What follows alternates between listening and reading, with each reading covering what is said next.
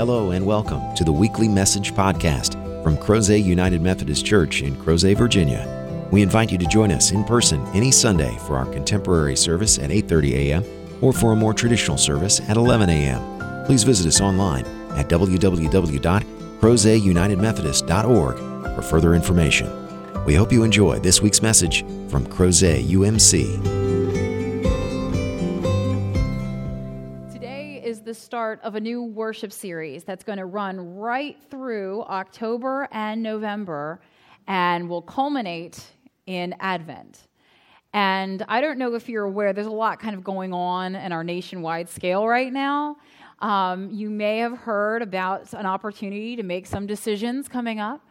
And in light of that, the conversations that happen between, you know, church members do talk about things other than Jesus. In light of conversations that were going on, I had the incredible blessing of insight from one of our worship team. And this person said, you know, there's so much going on politically right now, and it's getting really nasty. It's not only getting nasty between our candidates, but it's getting nasty between their supporters. And that's true. I have felt that. I don't know that you can be on Facebook right now and not feel that.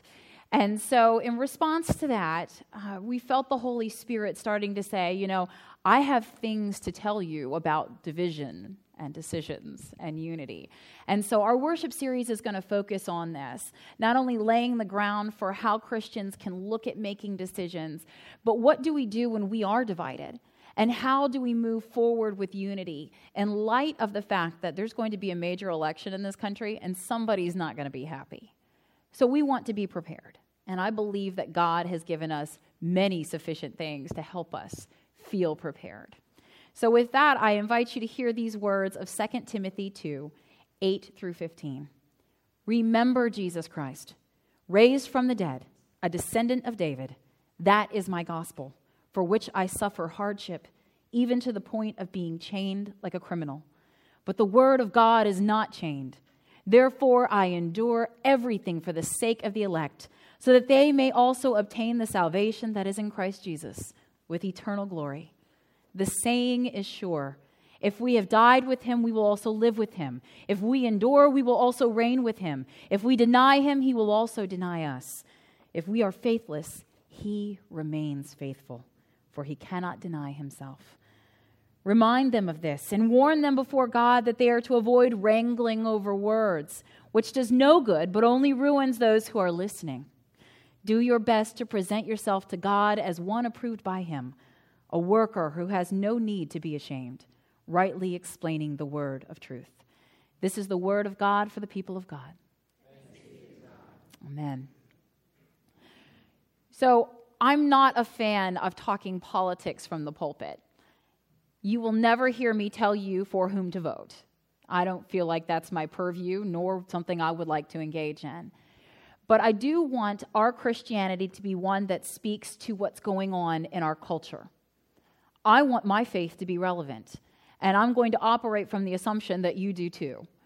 And because of that, I think it's appropriate for us to look at the ways, and sometimes they are so subtle in Scripture, that God is telling us what to look at and where to focus our attention. We're called to be Christians, people who have Christ in our hearts and who have Christ enlivened in our lives. Is Christ living through the way that we speak and we act? The decisions that we make, the way we order our calendar, is Christ readily present and viewable? Is God made more tangible for those who encounter and interact with us because of the way we order our lives? And in Second Timothy, one of the pastoral letters of the Bible, we find that the author is encouraging other Christians to stay focused. There are many things that compete for our attention. And in a world that has started to see a shift from physical persecution to verbal persecution, I believe that Christians have to be willing to stand up for injustice. That there are times where it has become socially acceptable to say things and to attack people with words that I believe makes Christ mourn. I believe that even when we disagree, Jesus wants us to look at the other person as a beloved child of God and to see deep within them that there is the spark of the divine in every human being from the time of their creation. And remember, especially within the life of the church, that when we are talking to another person, we might just be talking to someone who was baptized with the Holy Spirit, someone with whom the very presence of God is embodied. And that deserves honor, respect, and dignity. And when we engage with another person, we need to make sure that we're focused on preserving their dignity and speaking the truth in love. It's not just about telling somebody what we think or what we believe to be true, but instead using love as the vessel by which we communicate truth. You can tell somebody the truth in many different ways. One of my son's favorite ways is blunt and brutal. He's seven. So one time I had an order of shoes come in, and I'm trying on the shoes, and my son's standing there, and he's watching, and he goes, I like those, I like that, I like that, and then he stopped. And I was like, you don't like those? And he goes, no. And I said, why don't you like those? He goes, that color is horrible. And this was last year when mustard was seeing a resurgence in fall colors. And I was like, um, those are mustard, and that is the hit color of the season. And he said, it's ugly. Nobody likes that color. Nobody. And walked away. And I went, I like that color. I like that color. That was rude. Go to your room. Because the truth is that, yes, he doesn't like the color mustard. Probably doesn't help that he doesn't like mustard. And he is entitled to not enjoy those shoes. Totally entitled to that. I will accept that. Could he have told me in a nicer way that he didn't like my shoes? Probably. Probably. And don't think I don't rub it in his face every time somebody compliments me on that pair of shoes. You know, he hates these shoes. Doesn't like this color. Instead, I think that it's one of those moments where I had a conversation with him about it's okay to disagree, especially if somebody asks you your opinion. Do you like these shoes? No, they're not really my thing. I can see why you like them. I can see how other people are attracted to that, but it's not really my thing. That probably would have gone better than nobody likes that color. Nobody. And yet, here I'm trying to raise a Christian. I should be doing better at this point, don't you think? I should be trying to raise a Christian, and I'm encountering the humanity, right? There's something in us that wants to not only state our opinion, but wants to state it with all the divine authority within us, right? Wants to state it as an unequivocal fact. And at seven, he can still feel that. Imagine when he's thirty-seven, right? It's not that we get older and have more to say, ever. Instead, it's a recognition of how do we control our impulse to lash out verbally, and why? It's not just the mechanics of learning to control ourselves, but understanding that there is an incredible purpose behind it, that we can disagree, and quite frankly, I think that we should. There are plenty of times where I thought I had the answer, and I have gone into discussions with other Christians, and I came to find out that I had a piece of the answer, but I didn't have it all. And that there was other parts of divine truth in other individuals, and that when we talk and we disagree, and then we figure out together what it's supposed to look like living in community, we all came out better. I suddenly saw things that my own experience or my own lens through which I see the world or just my position as clergy would never have allowed me to see. And because we engage in the conversations, because we do so with respect and honor, and because ultimately at the end of the day, I am talking to people that I love and that I want to love me as Christ first loved us. We enter into conversations and we have to be careful. Even the author of Timothy says, be careful to avoid wrangling over words. It does no good but only ruins those who are listening, right? Listening. One of the things that I've been doing lately is going down to the downtown mall and sitting outside on my days off, and I've just been people watching. It's fascinating. It's like live T V. And listening. And sometimes I hear wonderful things. Sometimes I hear things that make me go, yes, God, there's still hope for us. Sometimes I hear things that utterly break my heart. I have listened to people make fun of other people. I have listened to some groups make fun of an individual who is not even part of their group. And one of the most disturbing things I've heard were two people complaining about their church in public. And it wasn't this church.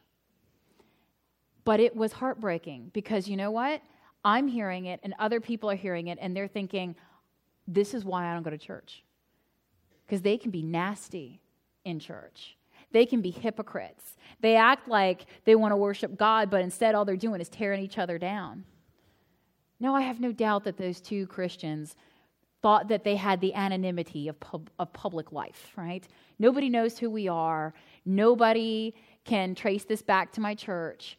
But the problem was that without identifying their personal name, they identified themselves by Christ.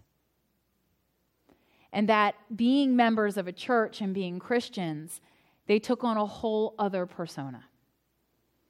And whether we like it or not, as Christians, when we come out into the world and we speak, people are taking what we say and what we do and they're projecting it onto the cross. The way we talk to one another can either bring glory to God or it can detract and actually bring down the image of our Savior. We need to be cautious of that. And I hear it in children, I hear it in youth, but mostly I hear it in adults. And I think that we are modeling for not only the younger generations, but for one another what it means when we say that I want to speak the truth in love. There are times that speaking the truth means silence. There are times when speaking the truth means acknowledging, I don't really understand your point of view. It doesn't resonate with me. I don't have a point of reference for it, but I can see that you're pretty passionate about it. Can you help me understand how you came to that position? And we're in a time where right now it feels like you have one option, right? You're either with us or you're against us. I mean, I'm watching people on social media say, if you don't like how I'm voting, unfriend me. And I'm pretty sure that's not really consistent with the gospel. Might know a thing or two about that. I'm pretty sure that Jesus didn't want us to use secular things to destroy relationship. Because regardless of who wins this election, regardless of the kind of government we have in the United States, Jesus Christ is still Lord. And regardless of what happens, every human being is offered grace that Christ gave us first from the cross. And nothing is going to take that away. But the way we behave with others makes them feel deprived of that truth. If people think that Christians are hypocritical, that they've destroyed the understanding of piety, that they all believe that they're self-righteous, then they are going to stay away from us and they are going to distance themselves from Jesus Christ. And I don't know about you, but the last thing I want to do is stand before my Maker and my Creator, my Redeemer, on the day of judgment and say, yeah, I was probably keeping more people away than I was bringing them in. That instead of offering grace, I deprived people of it. I don't want my words to be that way. I want people to see a church that means safety, the true meaning of sanctuary. That here you are not judged because you're of your political affiliation. Here you are a child of God, and nothing takes that away from you. Here I can disagree with you. Because at the end of the day, none of us have it all right. Here we can find ways to move forward, united not by our place on a political spectrum, but instead by our unending and eternal need for God's grace. And that if we start filtering out people because we don't like the things they say, eventually it'll be a church of one. Because everyone will say something with which we take offense at some point. Everybody is going to say something with which we disagree. Everybody is going to have a slip of the tongue. Everybody is going to embody sinful inclinations in their words. That's going to happen. It happens to me. It happens to all of us. But at the end of the day, are we people who come into God's house getting down on our knees in the holiest of rooms and saying, I have sinned, and I want your grace, and I want it not just for me, I want it for everyone. I want it for all people. Not just me, Lord, but let your will be done for all of us. So I encourage us to adopt a practice over the next month and a half. I want to challenge you that every time you hear something political, and it'll probably get a little tinged with nastiness, every time you do, use it as an excuse to offer up a prayer to God. That God would let us pause and not react verbally or even mentally, but instead that we could remember that I'm dealing with a human being, and I'm listening to a child of God, and that they have ex- had experiences that have led them to this place, and I have not walked a mile in their shoes. And so I'm going to grant them grace, Lord, because I want you to grant me grace. I want us to stop seeing people as political ads. I want us to model for the world that mudslinging is not the way of Jesus Christ. I want us to get to the point where Christians can say, it doesn't matter to me who you vote for, but I want you to understand that we're all in this together. That we are in this together. And one way or another, we have to find a way to live in community. Because I feel the tension. Do you? Do you feel it? Sometimes it makes me sick. I try to watch bits of debate, and then I think to myself, this is not how I ever want my child to behave. I want people to look and go, you know, I don't agree with her, but I can tell you that she has done good things. And I want other people to say, we are on opposite sides of the political spectrum. Clearly, we don't feel the same way. But I'm not going to use terms like evil and soulless when I talk about my opponent. There are many times in the next few weeks that we are going to see people say things. And I would love to have a church that recognizes when people have gone too far, and is willing to say, we can't behave like this. We can't do this. When you watch the way adults behave right now, is it any surprise to us that there is an epidemic of bullying in our schools? When you watch the way people behave around voting, is it any wonder that people are growing to have hatred that they embody in violence in our country? It matters. It matters what we say, because those words have come from the heart and from the head. The same things that move our bodies. We can choose to throw fists or reach out in love. The heart and the head control both. So I'm going to challenge us to start looking with the eyes of Jesus Christ, and to listen with ears that want to hear God's voice in every person. We sing songs and we pray prayers, and we listen to scripture that says, that God is making all things new. If God is making all things new, then God is at work in every human being, everywhere.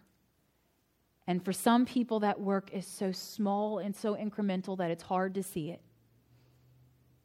Sometimes it feels so insignificant to us that we nullify its existence. And yet the God of heaven and earth, who looks down and looks deep within, can see that something is happening. Who are we to squander and squelch that? Who are we to not acknowledge that people are being transformed? Instead of critiquing it or denying it, let us encourage it.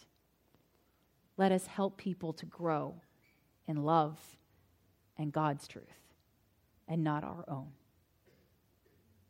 May this be the legacy that begins this day. Today is the day when this church will be celebrating Holy Communion. And as we move toward communion and coming to Christ's table, I invite you to think about the things that you have said and done this past week. You could certainly expand that to the last time you had communion, but for some of us that can feel very overwhelming, and so I'm just going to focus on the last week. Think about the things that you said that you think back and go, I wish I hadn't said it. But also think about the things that you didn't say that you should have. The compliment you didn't give, the edification you deprived another person of, the times when you could have spoken the name of Jesus Christ and you let your lips be still. Think about the things that we have done, whether we intended to or not, that have caused pain and suffering. Think about the times that we have acted from our own will and not God's. And think about the occasions where we should have acted, and we did not. With all of these things in mind, let us pray. Christ, you are our Lord and our Savior, our one true King. And you have called all to your table, where you serve us. And as we gather here this day, we remember that you invite all here who want to have a relationship with you, who repent of their sin and seek to leave it behind, and who want to live in peace with one another. Help us to realize that this is the glorious and grace-filled future that you promised with your life, your death, and your resurrection. As we are here, cleanse our hearts once more. Pour your Holy Spirit upon us and help us to see our mistakes, our waywardness, and our fear. Help us to walk away from the failures of the past and embrace the liberty of the future. Give us your grace once more. Help us to live as redeemed people who model faith, hope, and love with every breath and every beat of our heart. Take away our shame and give us your glory. May this be done, Almighty God, so that your will will be done in us, through us, and by us. In your name we pray. Amen. Thank you again for joining us for this week's podcast. We hope you found the message meaningful, and we invite you to join us in person as we gather for worship at Crozet United Methodist Church every Sunday at eight thirty a.m. and eleven a.m. Please visit us online at w w w dot crozet united methodist dot org to learn about ways you can connect with God and your neighbors through the ministries of Crozet U M C. Have a great week.